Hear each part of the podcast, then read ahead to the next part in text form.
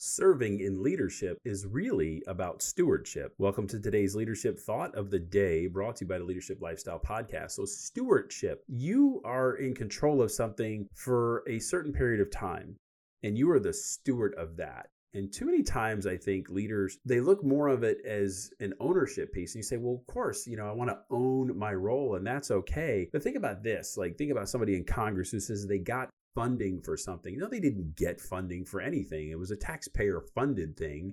They just directed it in a certain space. So they didn't create it, but they're the, supposed to be the stewardship of our taxes. And if you look at your people's time, productivity, their development, you're the stewardship of all of those things. You don't own them. You are their steward and you help them get from one place to another in their careers and in their life. And today's leadership thought of the day, brought to you by the Leadership Lifestyle Podcast, grow yourself just a little bit more.